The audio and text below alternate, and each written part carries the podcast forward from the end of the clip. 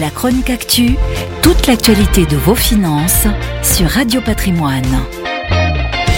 1000 milliards de dollars partis en fumée. C'est le coût boursier du tour de vis imposé par Pékin aux entreprises de la tech, des jeux vidéo et de l'éducation privée, et qui a été suivi par la quasi-faillite du géant de l'immobilier Evergrande. Face à ces secousses réglementaires bien plus drastiques qu'attendues, les investisseurs du monde entier s'interrogent sur l'opportunité de rester positionnés en ce moment sur les valeurs de la seconde économie mondiale. Alors pourquoi ce durcissement de la part des autorités chinoises?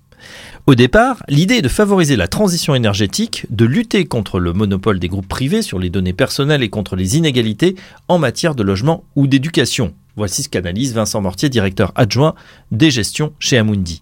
Une sorte de virage ESG selon les fameux critères environnementaux, sociaux et de bonne gouvernance, très en vogue en ce moment et à la sauce pékinoise. Or, ce tournant divise les gérants. Pour les uns, BlackRock en tête, il faut participer à ce mouvement créateur de valeur, tandis que pour d'autres, à l'instar de George Soros, il vaut mieux pour l'instant rester à l'écart. Goldman Sachs estime que 3200 milliards de capitalisation boursière restent encore exposés à l'incertitude réglementaire.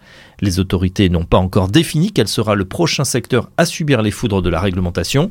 Cela pourrait être la santé, l'automobile ou encore les réseaux sociaux type Bilibili ou ByteDance, la maison mère de TikTok. C'est cette incertitude qui fait reculer certains gérants. D'autres au contraire se replacent pour bénéficier de la manne offerte par l'empire du milieu et son milliard et demi de consommateurs. La chronique actu, toute l'actualité de vos finances sur Radio Patrimoine.